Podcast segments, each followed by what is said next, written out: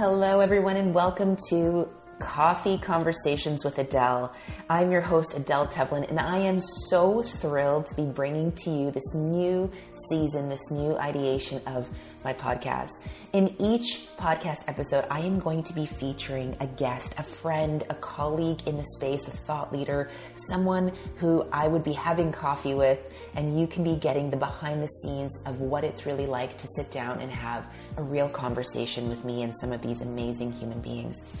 The purpose of this podcast is for you to deeply connect uh, with me and the people in my life that I care deeply about, for you to get to know something about me that you don't already know, and for you to gain a new perspective. Every every uh, podcast guest that I feature will push the boundaries and bring in a new perspective, which allows you to tap into a new point of view. So I can't wait to dive into today's episode. I'm like very fired up. um, no surprise about this topic that I'm going to share with you guys today. And it's all around are you still seeking other people's approval? Are you still seeking approval outside of yourself? That's what we're going to be riffing on today because it's been something that I've observed, like, first of all, in myself as part of my own journey um, in this work was, you know, my past self, I always say myself prior to doing this work was someone that was a total people pleaser. And if this is sounding like you, like I so get it. I was literally crippled by what would people think or, you know, needing to please other people and showing up and doing things when I really didn't want to because I was so afraid of letting people down. I know what it feels like to live like that. And then on the other side, in doing this deeper work, in healing my inner child, in regaining my self esteem and self worth and self confidence, stepping into this authentic version of myself where it's like the only person's approval that matters to me is my own. And now that's not something that happens overnight, everyone. It's it's a process, it's a journey, but that is really like I've lived on both sides. I've lived in the dark and now I'm living the light. And I want to share um, more about this because I feel like right now, with what's going on in the world and just how many people I get to coach every week, seeing what keeps most people stuck, to be honest, is what are people going to think of me? So let's dive in. So let's back up a little bit as we always do, and we go back to childhood because that is really the origin of where our beliefs, our, our core wound, our self esteem, our confidence, all of it is shaped and developed in our childhood, especially under the age of seven. Okay. And always as a reminder, the reason for that is because prior to the age of seven, we do not have a conscious mind. We are only in our subconscious mind, and the subconscious mind does not know, does not have the ability to reject information. It also doesn't know the difference between past, present, and future. So when we're children, we're literally taking everything in as fact and it becomes fixed in our subconscious mind as belief, especially the things that were repeated over and over and over again. So I always kind of review and look back at childhood as in Latin, we call it the fons et origo, which is the beginning and the end. This is where everything got developed. And for most people, they'll go through life never recognizing that they're reliving childhood patterns in their present reality, whether they're 50, 60, 70 years old. Okay. So as children, think about this. Just actually think about yourself as like a five year old right now. Okay. Just get an image in your mind, maybe a picture you remember seeing or whatever flash of memory is popping up for you. Remember, the subconscious mind is always giving you exactly what you need when you need it. So you can never do any of this wrong. So when you think about yourself as a child, you know, b- between four to six years old, we very much needed to ask other people permission to do what we wanted to do to have what we wanted to have, to be who we wanted to be. We needed to ask permission.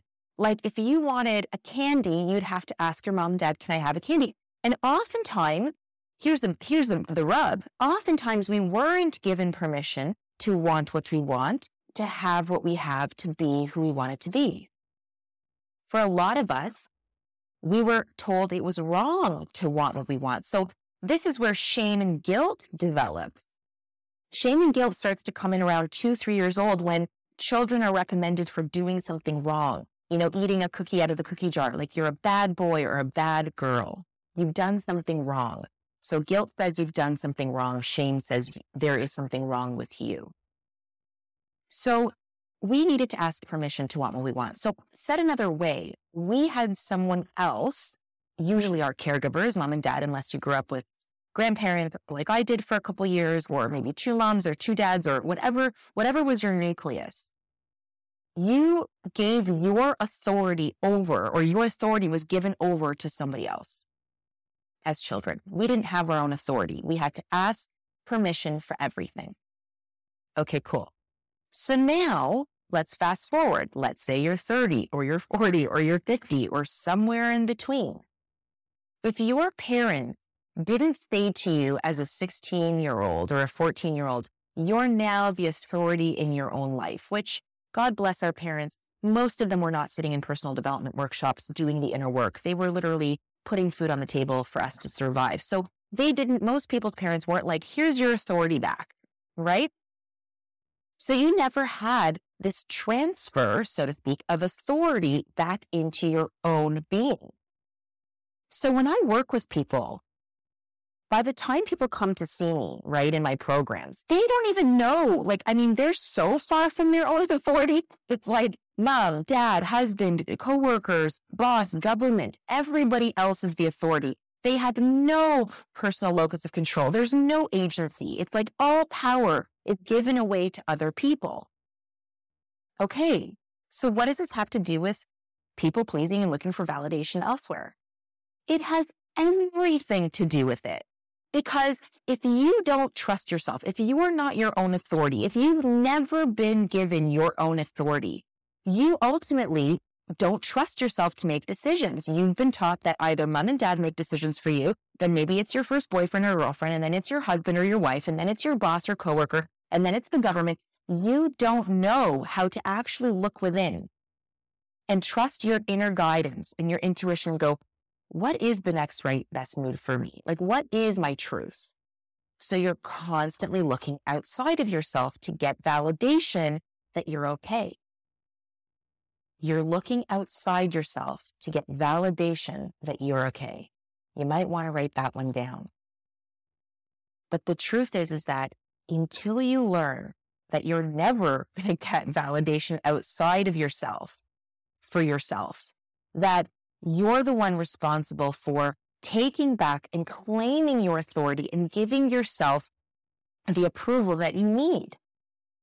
See, I see this so much as like when this, how it's, how this relates to business is so powerful when you really put it together. So it's like when people are going to the next level, and I was sharing about this in one of my calls this morning with my Beyond Breakthroughs group.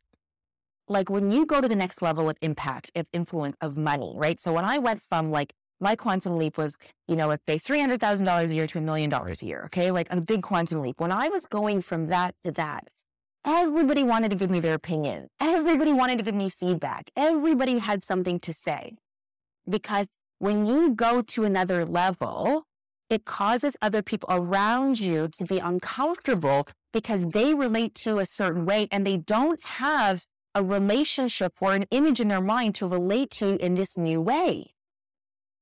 So oftentimes, and this is all done um, unconsciously, most people don't realize this, that they try to keep you where you normally are.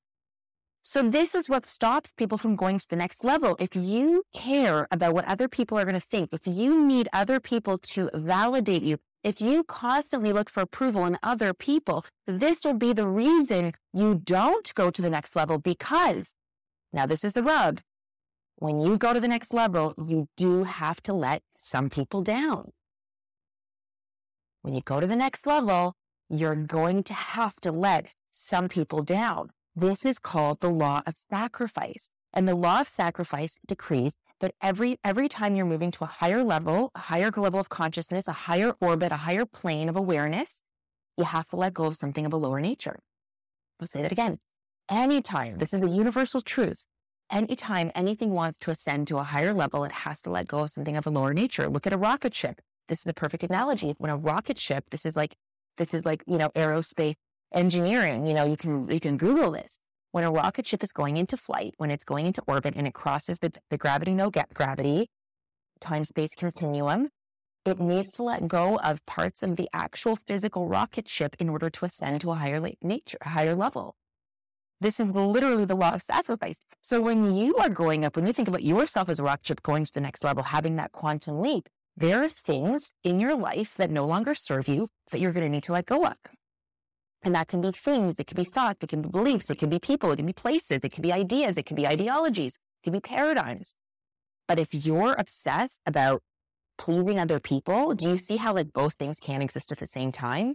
That's, that's the, the rub. It's like you can't have your cake and eat it too here. You can't sit in people pleasing and making sure everybody's needs are met and everybody's happy with your decisions and also ascending to the next level. This is where tuning into your own authority, tuning into your own compass, tuning into your own inner guidance, tuning into your own authenticity is critical. It's imperative. So this requires reclaiming your authority. And one of the affirmations and intentions I give to my participant is something that they repeat over and over again, which is this. I am the authority in my life. I am the authority in my life. No one else is the authority in your life. Now, when you were a kid, other people were the authority. You needed to ask permission. You needed to get a yes in order to proceed. So you need to actually physically embody this idea that, okay, wait, how old am I? okay, I'm 40. Who's the authority of my mind? Whose voice is in my head when I don't make a decision to move forward? When I'm afraid of what people might think, when I don't post something on social media as an example, when I'm not fully self-expressed, when I don't create and design that business, that, that program, when I don't launch the product, who stops me? I mean, it's not your higher self that's stopping you. It's the voice of somebody in our head. And for most of us, it's the voice of our mother or our father. If you grew up with parents who were very skeptical, very conservative, they would say that's not practical. I mean, I hear that's not practical every day. It's so interesting. It's like there is nothing practical about your dream.